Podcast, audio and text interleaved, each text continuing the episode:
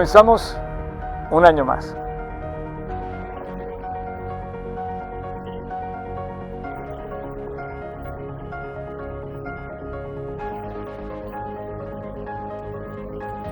Y nos proponemos cosas, queremos avanzar, queremos mejorar, queremos sentirnos mejor. Y queremos transformación, porque pensamos que la transformación nos va a llevar a ser mejores. ¿Has oído tú del síndrome del atleta ganador? El atleta que logra lo que se propuso, conseguir el récord, sin embargo una vez que lo logra, no consigue ser feliz. Así que por un lado están los deseos personales como los del atleta, pero también están los deseos personales como de aquella persona que busca, busca, intenta una y otra vez saciar su vida a través de las cosas materiales, eh, tendencias, dietas, eh, fiestas, eh, moda. Para terminar finalmente insatisfecho, incompleto y además cansado. o aquella persona que quiere satisfacer su insatisfacción simplemente eh, en, la, en la inercia de quedarse quieto. Es aquella persona pasiva que se queja de todo, pero que no quiere hacer nada para arreglarlo. Y lo intentamos y lo intentamos, lo logramos y no logramos nada. Volvemos a recomendarnos otra vez a nosotros mismos. Pablo le hacía esta pregunta, la misma pregunta se le hacía a los corintios. Y otra vez los corintios sacaban sus propósitos personales, que son eso, propósitos personales. Que solamente pretenden llenar nuestro corazón, el nuestro, nada más el nuestro. Yo te pregunto, ¿vas a comenzar este año otra vez recomendándote lo mismo de los años anteriores? ¿Cómo le hago yo para convencerte que para que tú realmente encuentres la satisfacción de la vida, necesitas poner a Dios en tus anhelos? El apóstol Pablo decía que si bien las cosas que perecen tienen gloria, las cosas materiales tienen gloria, mucho más glorioso es aquello que permanece. Este es el hito de la humanidad. Cuando tú puedes encontrar que el factor transformador de tu vida es que tú le entregues a Dios tus deseos y tus anhelos. Cuando le entregamos nuestra voluntad a Dios, sucede algo extraordinario, por no decir épico. El simple hecho de dejarle nuestros anhelos y nuestra voluntad a Dios en sus manos provoca una verdadera transformación, digna de una celebración celestial. Por un lado, porque tiene trascendencia y consecuencias eternas. Y por el otro, porque te va a liberar de aquellas cosas que te han arrastrado lejos de Dios. No, no es un logro más. Es el hito que verdaderamente va a transformar tu vida. Vas a seguir pensando que tus soluciones son mejores que las de Dios? ¿Vas a seguir creyendo que alcanzar tus anhelos realmente te van a satisfacer? ¿O le vas a dar la oportunidad a Dios de transformarte para siempre? Este 2023, créele a Dios y alcanza el hito más grande de toda tu propia historia.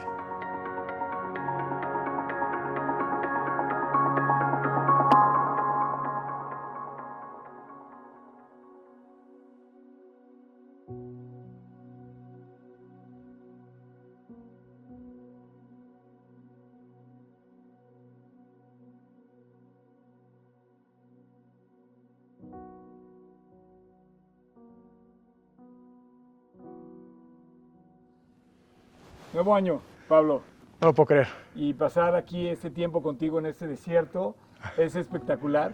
Sí. Y esto, esto nos recuerda a los desiertos, ¿no? Eh, quizá pudimos haber visto el año pasado como el año que termina como un año que, que de, de- desierto, Sí. pruebas con dificultades, y podemos enfrentar lo que viene haciéndonos la pregunta, Sí. ¿cuáles son tus anhelos? ¿Cómo vas a enfrentar el año nuevo? ¿Y qué, qué opinas tú? ¿Qué piensas tú que pasó en el 2022 y qué esperas tú del 2023 en tu vida, Pablo? Hijo, es que cuando termina un año, ¿no? Volteas a ver y dices lo que cumplí, lo que no cumplí, y pasas por una, un rango de emociones muy tremendos, ¿no? El año pasado o este año realmente hubo grandes victorias, pero también hubo pues, cosas que no alcancé a hacer, ¿no? Y eso a veces es, pasamos por esos desiertos como el que nos encontramos, ¿no? Donde no encontramos agua para los, las metas que nos propusimos y que no logramos alcanzar. ¿Tú cómo te sientes de este año que acaba de pasar? Eh, es cierto, hay metas que no logramos alcanzar, eh, otras que sí logramos, otras que nos sorprendieron. En las manos de Dios podemos dejar todo eh, con esa confianza, Sí. por un lado provoca frustración que no hayamos tenido metas eh, que haya podido al- alcanzar. En mi, en mi caso, por ejemplo, este año a mí me, me- me frustró no haber podido lograr, no haber, no haber podido lograr una, una meta que yo me había propuesto. Ajá. Sin embargo, le di gracias a Dios porque lo vi desde la perspectiva de Él. Ujú. Ahora, eso pasa muy seguido. Sí. A veces no conseguimos las metas y nos hacemos planes desde al principio de año y de repente nos damos cuenta que no lo logramos.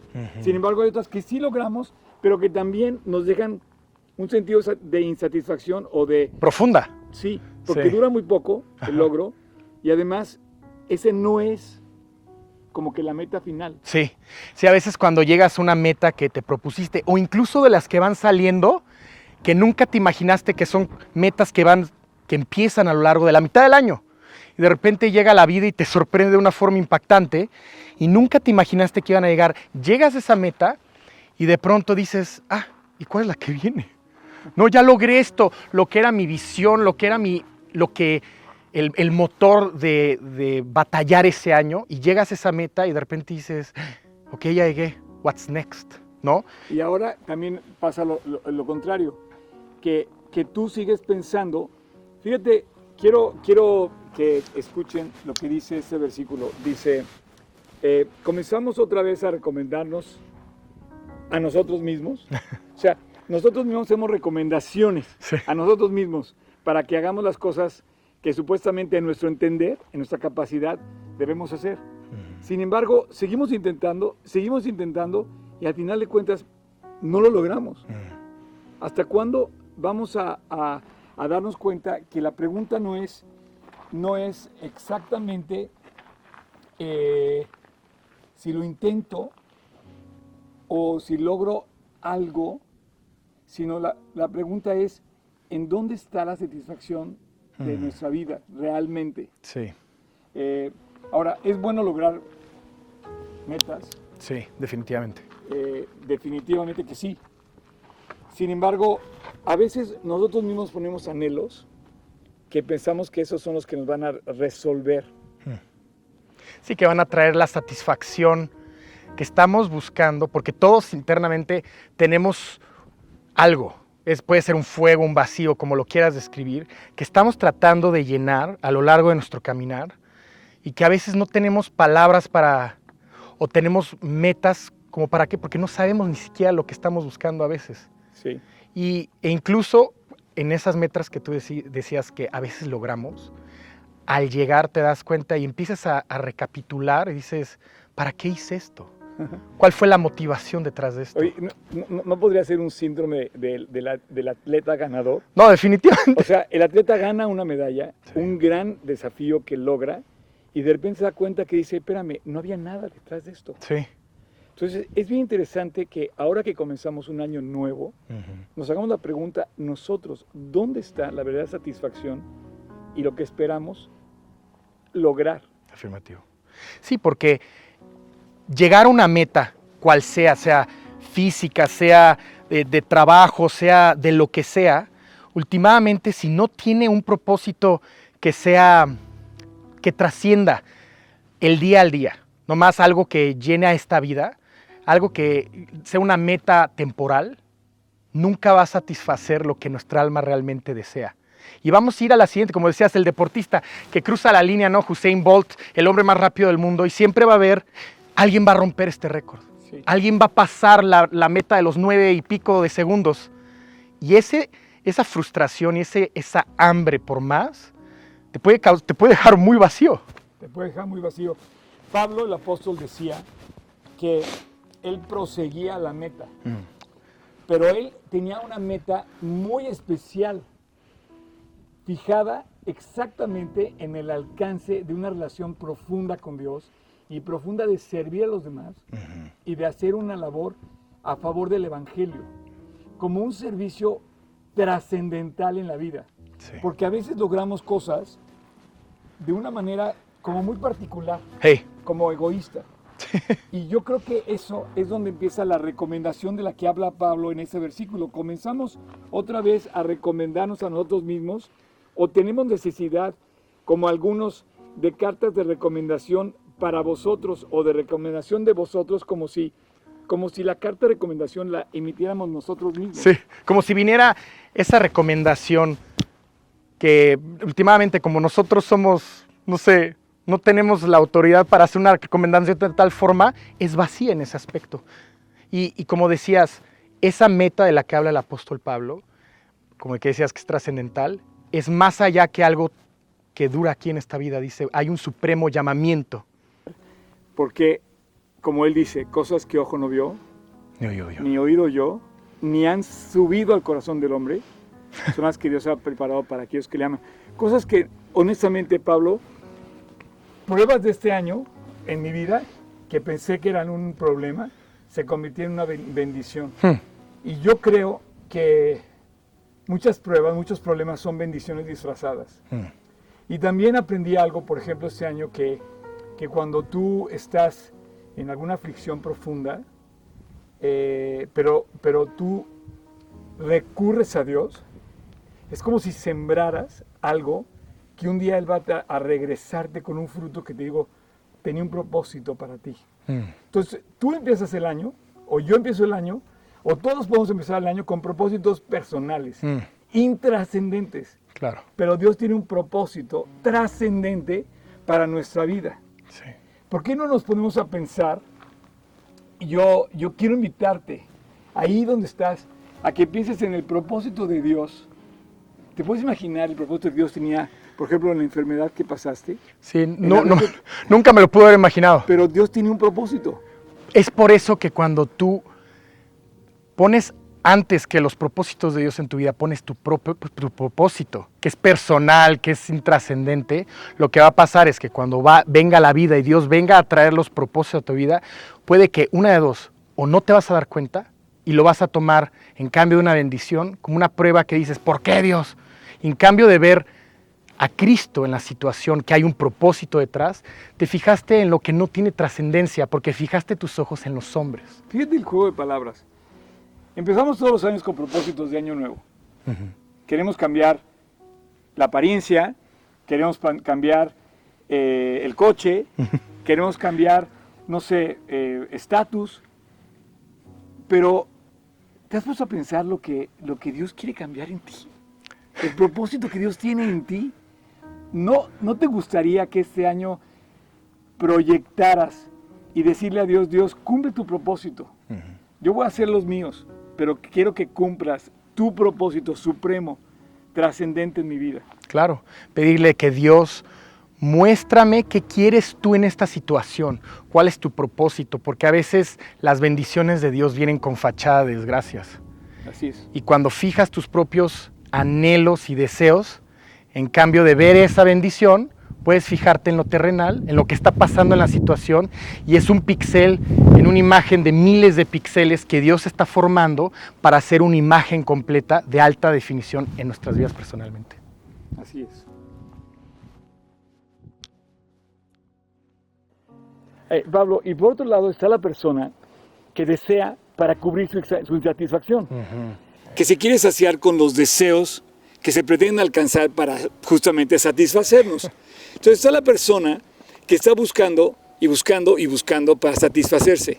Sí. No es lo mismo que el síndrome del atleta ganador. Claro. Porque ese cuate ya, ya logró su objetivo, por así decirlo. Sí, Ya veremos si logra satisfacer su vida con lo que tuvo. claro.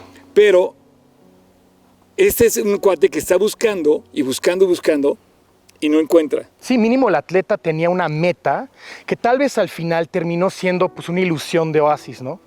Y no, no pudo satisfacerlo. Pero en este caso, no hay una, e- es como un barco a la deriva. No, hay, no sabe ni en qué dirección tomar. Y eso puede causar una gran frustración, ¿no? Eh, eh, exacto, es un, como un oasis, es una visión eh, eh, ilusoria Sí. de, de alcanzar una meta como comentábamos. Claro. Pero en este caso, la insatisfacción se pretende cubrir haciendo cosas. Mm, Está el activo y está el pasivo. sí, Por un lado el activo que quiere y quiere y quiere y lograr hacer y conseguir y está enfocado hacia a lo material. sí, Y por otro lado el pasivo que pretende que todo se resuelva solo. sí. Es el típico ejemplo que de el cuate que tiene frío y no sale a ponerse el suéter. ¿me Sí, sí, sí, porque el, el pasivo eh, el sedentario, ¿no? Está esperando una característica es que es la queja. Está en una constante queja y aparte esperando que sus problemas o sus necesidades sean, sean llenadas por alguna fuerza exterior que no requiere ni el más mínimo esfuerzo. O sea, no se levanta ni a poner la chamarra. Es un problema. Está la, la insatisfacción. Y está el cuate que siempre se queja y dice, no estoy satisfecho, me pasa esto, pero está esperando, como tú dices, que una fuerza externa lo, lo- resuelva, o que alguien más lo resuelva, o que simplemente las cosas se acomoden a su, a su, a su antojo. Sí. Pero eso no va a pasar. No. Ahora, No, está no, el no. cuate que busca en actividad continua Sí. una saciarse. Sí. Es el cuate activo que está buscando saciar su insatisfacción haciendo una infinidad de cosas. Sí, y es como, un- como hablábamos del barco, es, en cambio es un barco estacionado a la, a la deriva, es un barco que va hacia enfrente, pero un día se acaba la gasolina, porque estás yendo al mar Atlántico infinito y no vas a una costa, no traes ninguna dirección y se te acaba la gasolina. ¿Por qué? Porque un día ese barco ya no va a dar más. Es el ejemplo perfecto de una persona que está buscando en, en nuevas tendencias. La última dieta, que si la dieta de la cebolla, que si la dieta de qué sé yo, eh, está buscando en la moda, Sí. está buscando en lo último de la tecnología, Sí. está buscando en las fiestas. Sí. El cuate que se levanta el jueves, el viernes y el sábado y hasta a lo mejor otros días de la semana para irse de fiesta para ver si así se llena. Sí, y se da cuenta, desgraciadamente, al fin del, del domingo, se levanta el lunes sintiéndose terrible por las decisiones y peor aún, el vacío que siente el lunes es un hoyo de profundidad eterna más que el que, sintió el jueves cuando empezó. Y luego se llenan de libros, se llenan de actividades y nada los sacia. Fíjate, Pablo le dice a los corintios, también le dice que aunque consigas cosas, esas cosas tienen su vida temporal. Sí. Lo presenta de una manera espectacular, Pablo. Dice, porque si lo que perece tuvo gloria, mucho más glorioso es lo que permanece. Tú y yo tenemos en este video el, el- el- el- la meta de conseguir convencer a la gente que lo ve Sí. que está en Dios la, satisfacción eterna. Sí. Es en Él. Porque si lo que conseguimos es glorioso, Sí. Y Pero tiene perece. su gloria, ¿no? Pero perece. pero perece, mucho más glorioso es lo que permanece por la eternidad. Sí, porque esto de aquí, de, esta, de este entendimiento de lo que perece y lo que no, esto va a traer una motivación o una intención diferente a todo lo que hagamos. Porque si lo que perece es la gasolina de tu barco, un día va a perecer. Pero lo que trasciende, que es eterno, va para siempre. Cambia tus motivos, cambia tus actitudes, cambia todo. Es como ahorita, hermano, que estamos en la nieve. No, ¿Nunca te ha pasado que estás, en, estás sentado y ni te diste cuenta, pero estás deshidratado y, y no lo has ni siquiera procesado como que tengo sed, te empieza un dolor de cabeza, empiezas a sentirte mal y dices, ¿qué me pasa? ¿No te ha Eso- eso- pasado? Eso, te ha de pasar a ti cuando sales a esquiar en la nieve. Yo, por ejemplo, yo no tengo la nieve tan accesible como tú, pero sí me ha pasado que estoy deshidratado y de repente me doy cuenta que estoy deshidratado, Sí. me, doy, me empieza a doler la cabeza y digo, no, es que no he tomado agua. Sí. Y, y he tenido la jarra de agua enfrente. ¿Y por qué? Porque desaprovechamos el recurso que tenemos para verdaderamente satisfacer nuestra vida. Sí, sí, te puedes caer en la ilusión, por ejemplo, aquí en la nieve, de que estás rodeado de agua, ¿no? Está en un estado que no, ahorita no me la puedo tomar, ¿no? Pero el, el, el ambiente, el clima, todo, nos da una ilusión mental de que no necesitas agua. Y es un problema. Igual en la, en, en la playa, ¿no? De cuenta, estás rodeado de agua que no puedes tomar. Como si dijéramos que no necesitamos a Dios. Mm. Pero eso no puede ser. No. Fíjate, el- en, el, en, el, eh, en este versículo que describe Pablo, dice que hay una gloria mucho más permanente en, lo que, en, en lo que, en lo que es eterno. Sí. Tú y yo somos eternos. ¿Sabes cuál sería el, el- el- el gran logro de, de un ser humano? Pues estar satisfecho. Y yo te Sí. pregunto, ¿cómo descubres que estás satisfecho? Eh, cuando hay gratitud. Yo creo que sí. La gratitud es un resultado de estar satisfecho, pero te tienes que satisfacer de lo único que te puede satisfacer. Sí, O sea, cuando Pablo también expresa, ¿no? Dice que a, que a fin de agradar a aquel que te tomó por soldado. O sea, tú quieres agradar a Dios, lo quieres o sea, estás tan satisfecho, tan agradecido, que brota en ti una obediencia automática. Pienso Claro. que la clave es efectivamente la gratitud Sí. y agrégale que esa persona agradecida obedece a Dios y lo sigue. Lo sigue por gratitud, por convencimiento propio, no por obligación. Claro. Sí es cuando comprendes lo que pasó en aquella cruz, el agradecimiento. Por eso dice que te pongas ¿no? El, el- el- el casco de la salvación que debe mantenernos aquí el agradecimiento de dónde Dios te sacó.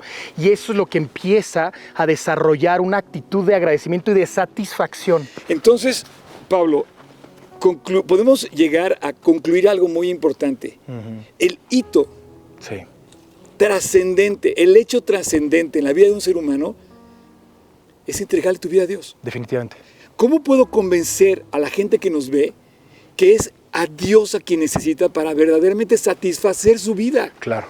Ese es el hito. Cuando tú le entregas a Dios y dices, Dios, estoy confiado en ti, estoy perfectamente completo en ti, Sí. no necesito nada más Nada. que a ti. Y ya te tengo a ti y no me falta nada. Sí. y entonces vives agradecido y lo vives obedeciendo. Sí. Ese granito es, el, es ese evento particular que es definitivo en tu vida, como la mujer que se acercó con Dios en el pozo. Dijo, si, toma- si Jesús le dice, si tomaras del agua que yo te doy, no tendrías sed jamás. Ese es el granito, Y- el hito que tratamos de Y compartir la con chava, todos. la chava sí estuvo convencida. Claro. Porque le dice Dios, le dice ella a Dios, Señor, dame siempre de esa agua para que no tengan que venir a tomar otra vez a este pozo. Sí. Y, y, eh, la gratitud en su vida definió las acciones de esta, de esta persona. Ella fue y con gozo a compartir, que es lo que nosotros nos pasa cuando hacemos todo. Puede ser el servicio. Toda la motivación de tu vida ya no es por tratar de satisfacer o tratar de sacar algo de mi acción, sino es lo hago porque ya la acción ya se hizo. Así es. Y esa gran gratitud es el hito de la vida, no hay otra. Es el agua, que si bebemos de esa agua no tendremos sed jamás, que no te pinta estas pantomimas alrededor de que no necesitas el agua, sino que te abra los ojos, que te estás deshidratando y que necesitas tomar del agua viva. Porque si lo que perece tuvo gloria o tiene gloria, mucho más glorioso es lo que permanece. Ese es el granito de la vida.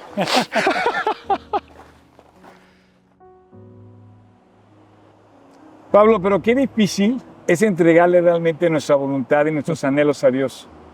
O sea, cuando Jesús le dice a, a- a los discípulos que si alguien quiere ir en pos de Él, nieguese a sí mismo, tome su cruz y sígale, está hablando de lo mismo, Sí. de una verdadera entrega, pero está dando la clave de la vida, está dando la, la- como que la fórmula de, de nuestra satisfacción completa.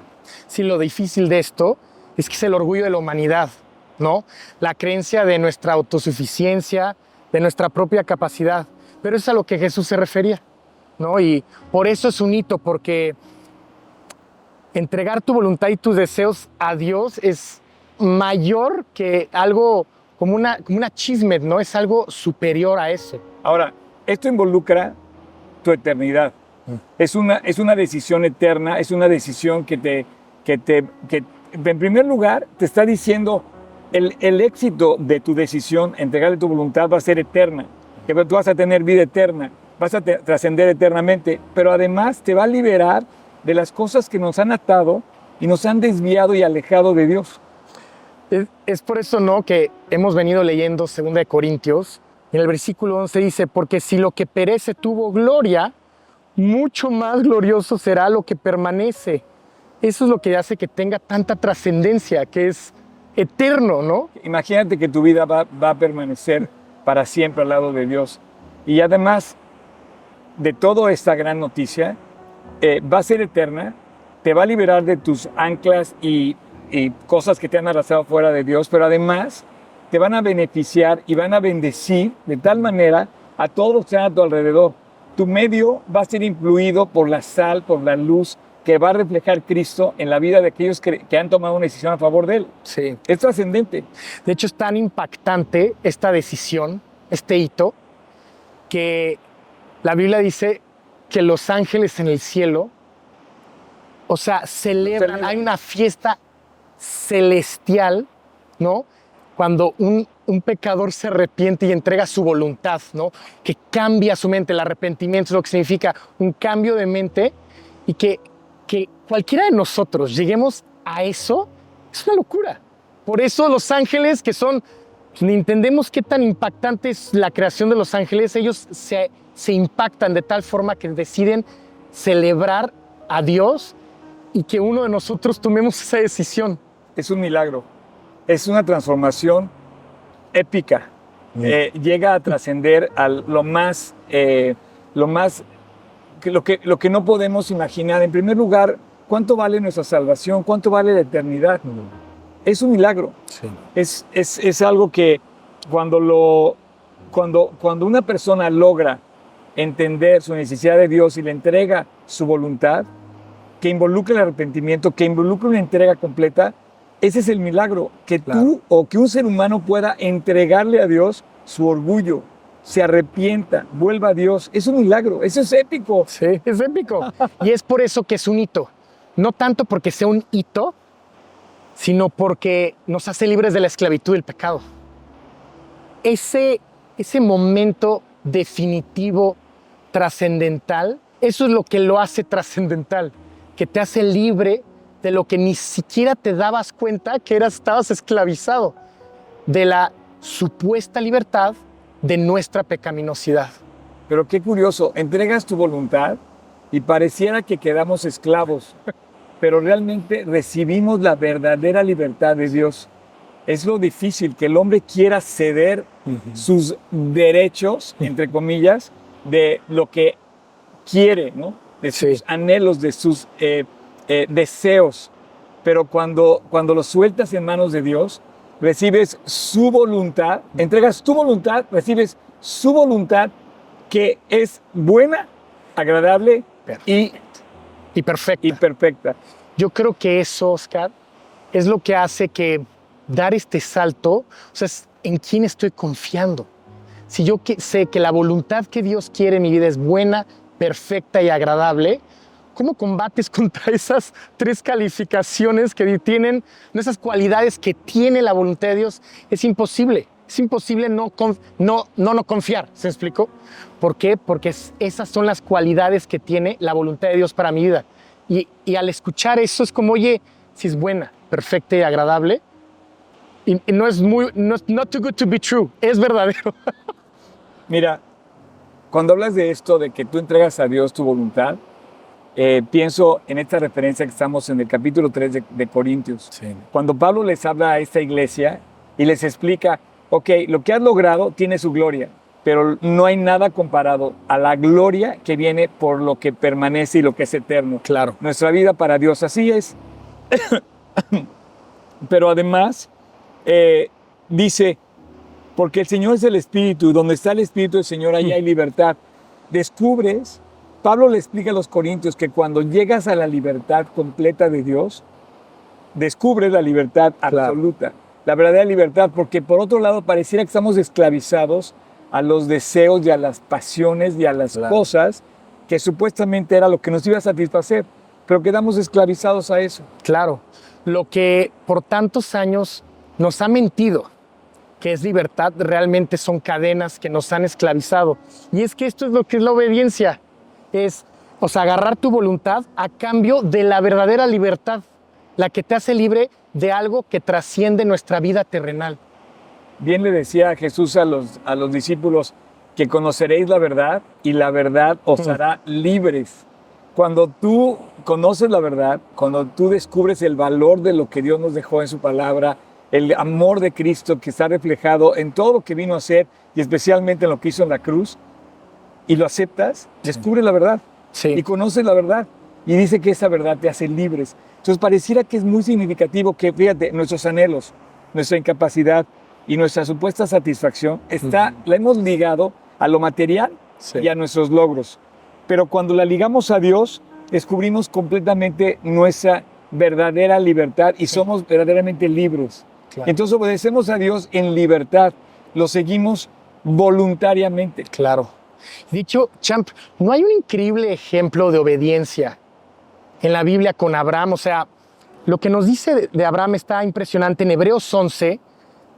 O sea, a- Dios le pide a Abraham que le entregue a su hijo, el cual tenía la promesa. Le dijo, oye, por este hijo te voy a dar una descendencia tan vasta como la arena del mar, como, la lu- como las, las estrellas de la noche. Y en Hebreos, ¿no? ¿Qué dice el 11, 17 al Porque- 19? Eh, dice, dice, porque ya sabéis que aún después de heredar bendición fue desechado. Ah, perdóname, estoy El en el 17, sí. Eh, dice aquí 11 y en 17. el 11, eh, dice, porque por la fe Abraham, cuando fue probado, ofreció Isaac, y el que había recibido la promesa ofrecía su unigénito, habiéndosele dicho, en Isaac te será llamada recompensa, pensando que Dios, fíjate bien, es poderoso para levantar aún de entre los muertos, de donde en sentido figurado también lo volvió a recibir. Qué impactante. O sea, efectivamente, llegó a obedecer de tal manera Abraham a Dios que le entregó a su hijo, a su propio hijo se lo entregó. De tal forma que él sabía que Dios iba a resucitarlo para seguir cumpliendo lo que Dios le había prometido. Qué, qué ejemplo, la verdad a veces veo la historia de Abraham y digo, oye, estoy lejos de eso. Quizá no ha habido otro ejemplo más fuerte de obediencia humana que, que ese. Sí. Una obediencia eh, muy, muy fuerte. O sea, imagínate al grado al que llegó eh, justamente Abraham a, a- a enfrentar su obediencia de esta forma. ¿no? Sí. Parecía que es una locura. Sí. Y es que el resultado de la obediencia eh, es algo eterno, que trasciende. De hecho, ahí en 2 de Corintios, o sea, continuando con este tema que hemos hablado de 2 de Corintios capítulo 3, lo que dice el versículo 11 es, es, o sea, es lo que permanece, ¿no? Así es, porque si lo que perece tuvo gloria, mucho más glorioso será lo que permanece. Ujú. Oye, Oscar, ¿cuál es la diferencia entre los deseos de Dios y los nuestros? Que, que justamente eso, que los deseos de Dios permanecen, tienen trascendencia, no solamente en tu vida, sino también en, la que, en la- aquellas personas que están a tu alrededor. Es, una, es un efecto de trascendencia, de impacto eh, genial, Claro. eh, eh, que afecta a todo tu alrededor. Es por eso que yo pienso que el que nosotros tratar de seguir pensando que nuestros propios deseos, anhelos incluso cosas que cumplamos van a causar alguna satisfacción o de, o de cualquier forma van a trascender en lo absoluto. De hecho, ¿cuántas veces hemos visto, no? Grandes hombres, terren- terrenalmente hablando, que han hecho grandes, grandes cosas. Pasa una generación, dos, y se olvida en la historia. En, los, en el almanaque de la historia se olvida. ¿Por qué? Porque no trascendió. Pero lo que Jesús hizo y lo que está haciendo en la vida de los hombres sigue trascendiendo miles de años después y va a trascender después de que toda la historia pase. Así es. Si estás lejos, regresa. Si estás volviendo, no tardes. Y si Dios está llamando a la puerta de tu corazón, ábrele.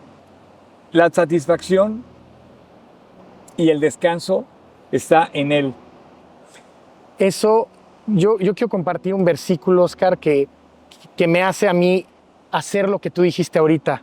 En 2 Corintios 3, 5 dice, no que seamos competentes por nosotros mismos, para pensar algo en nosotros mismos, sino que nuestra competencia proviene de Dios.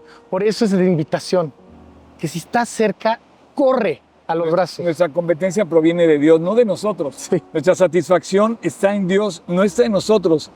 Porque no es que seamos competentes nosotros para que logremos algo para nosotros. Nuestra competencia proviene de Dios.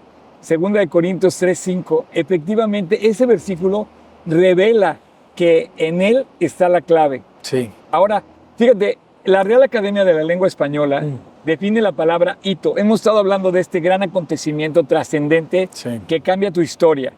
Eh, por un lado, es un acontecimiento que trasciende a tal manera que, que- que- que marca tu vida en antes y un después. Es un acontecimiento trascendente.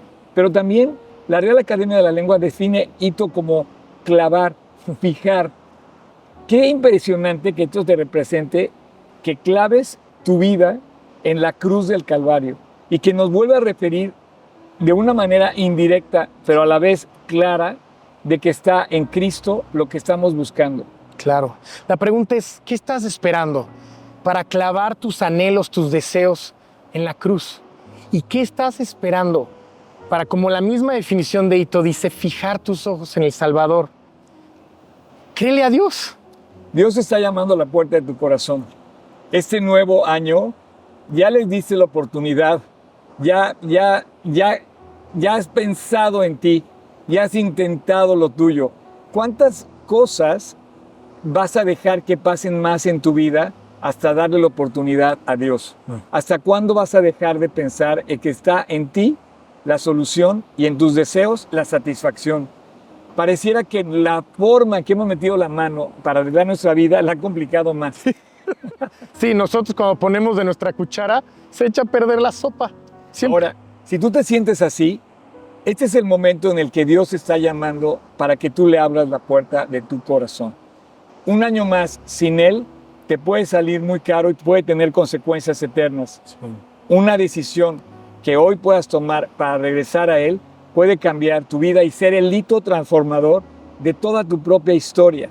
Hoy Jesús está llamando a la puerta de tu corazón y de esta manera Él está invitándote a reaccionar, recapacitar.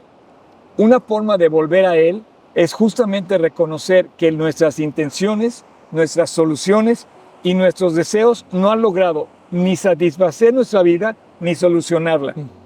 Ahora es tiempo de buscar a Dios. Si tú te sientes hoy llamado a esto, la palabra de Dios dice que vengan a mí los que están cansados y cargados, que yo te haré descansar. El Señor está llegando hoy a tu vida, está tocando la puerta de tu vida. Si alguno escucha mi voz y abre la puerta, dice la palabra, que Dios entrará en ti, cenará con ti, tendrá una, contigo, tendrá una relación personal con Dios. Él es un caballero y está esperando a la puerta de tu corazón, pero hoy es el día. Hoy es el día que Dios está tocando la puerta. Hoy es ese granito. Así es. ¿Qué tienes que hacer? Abrirle la puerta a Dios. En este momento vamos a terminar esta predicación, este mensaje, con una oración. Y si me permites, vamos a orar contigo donde quiera que estés, donde quiera que nos estés escuchando. Todo esto lo hemos hecho para recordarte que el gran hito de tu vida está en tus manos, en tu decisión.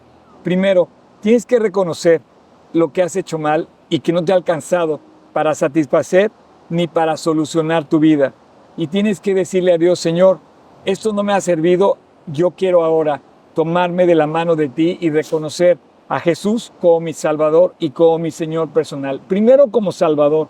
Así es que vamos a pedirle a Dios que entre a tu corazón. Él está llamando a la puerta de tu corazón. Apocalipsis 3:20 dice que Él está llamando, que Él está tocando la puerta de tu corazón. Y si tú oyes su voz y abres la puerta, entrará a ti. Ese es el hito, esa es la gran transformación de consecuencias eternas que te va a liberar de todo aquello que te ha arrastrado lejos de Él.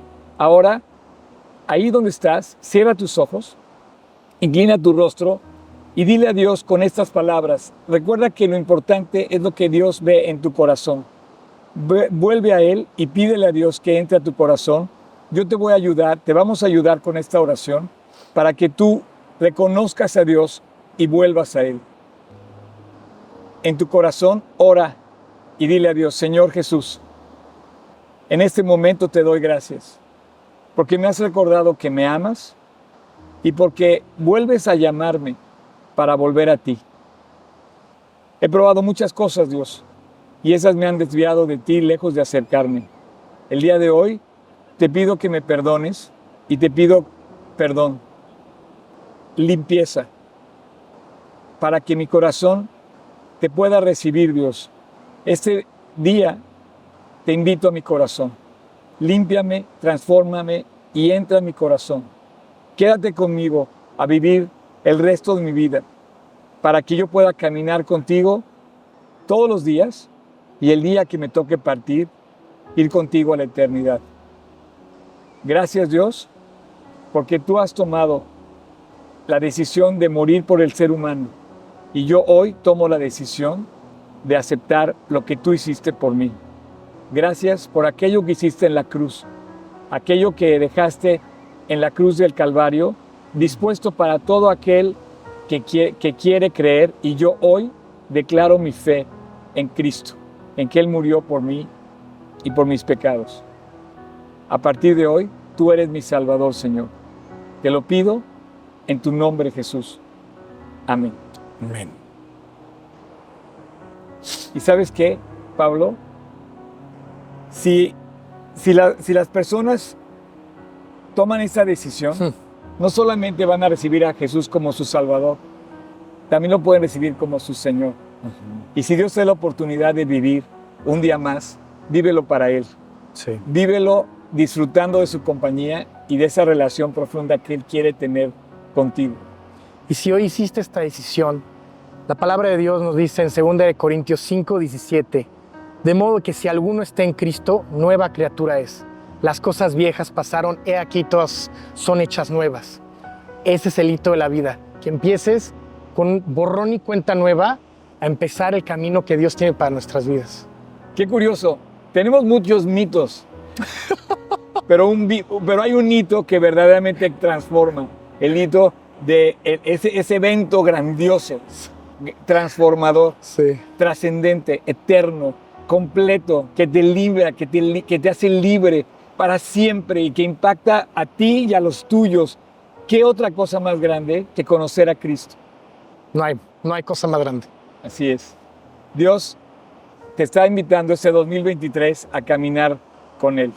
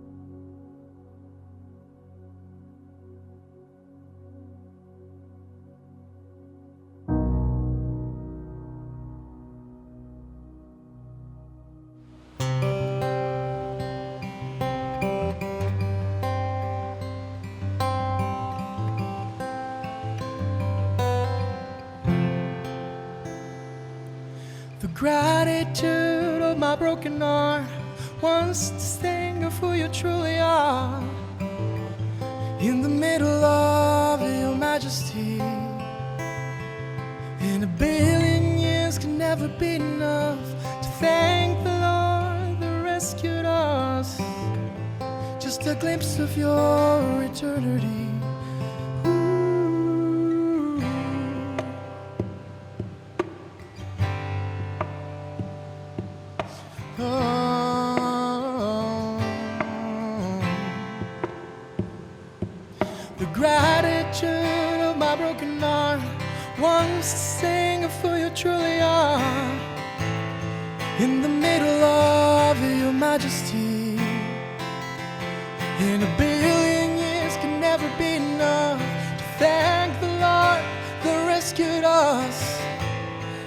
A glimpse of your eternity.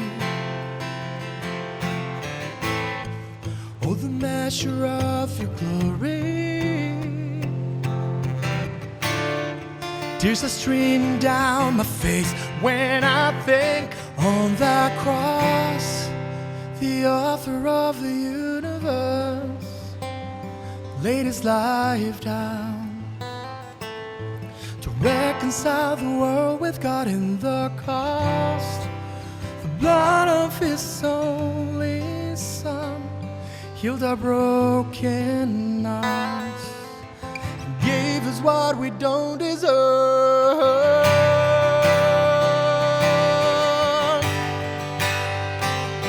We do not deserve. Life and death is what I'm yearning for. Come and save this mess I call my soul. Hear the angels sing, Hallelujah. And I was nothing but a lost cause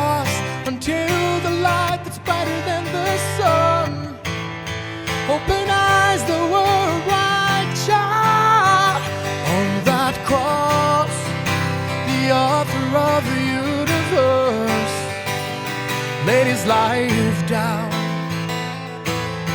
to reconcile the world with God in the cost. Blood of his only son healed our broken hearts. He gave us what we don't deserve.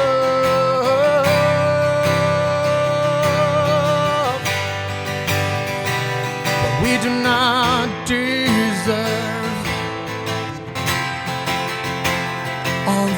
cross, He gave us what we don't deserve. On that cross, He gave us what we don't deserve. On that cross, He gave us what we don't deserve. On that cross, He gave us what we don't deserve. On that cross, He gave us what that cross, He gave us what we don't deserve. On that cross, He gave us what we don't deserve. Gave us what we don't deserve. Oh, the measure of your glory. Tears are streaming down my face when I think on that cross, the author of the universe laid his life down to reconcile the world with God in the cost. The blood of his only son healed our broken hearts gave us what we don't deserve on that cross. The author of the universe laid his life down to reconcile the world with God in the cost. Of his only son healed our broken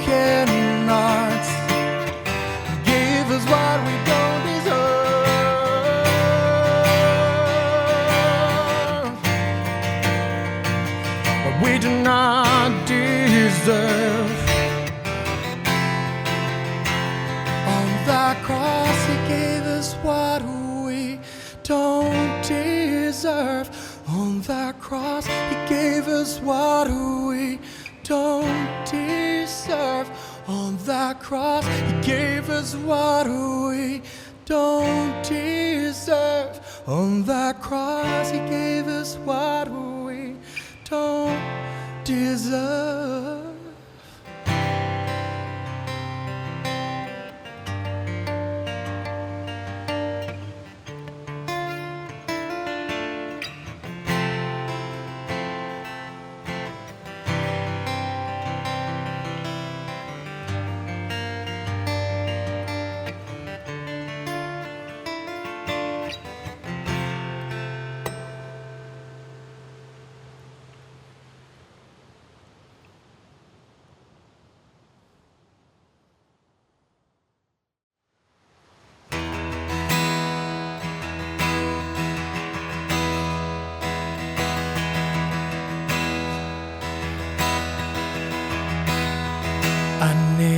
Toque de tu amor, solo un destello de tu gloria en mi Señor.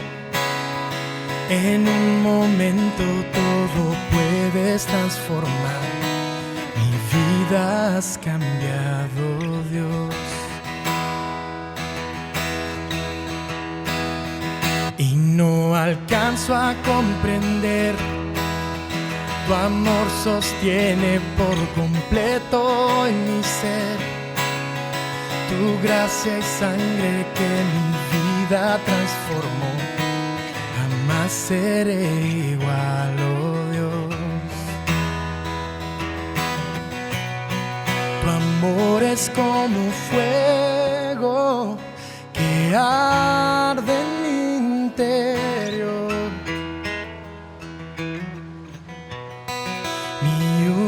Único anhelo, rendirte adoración.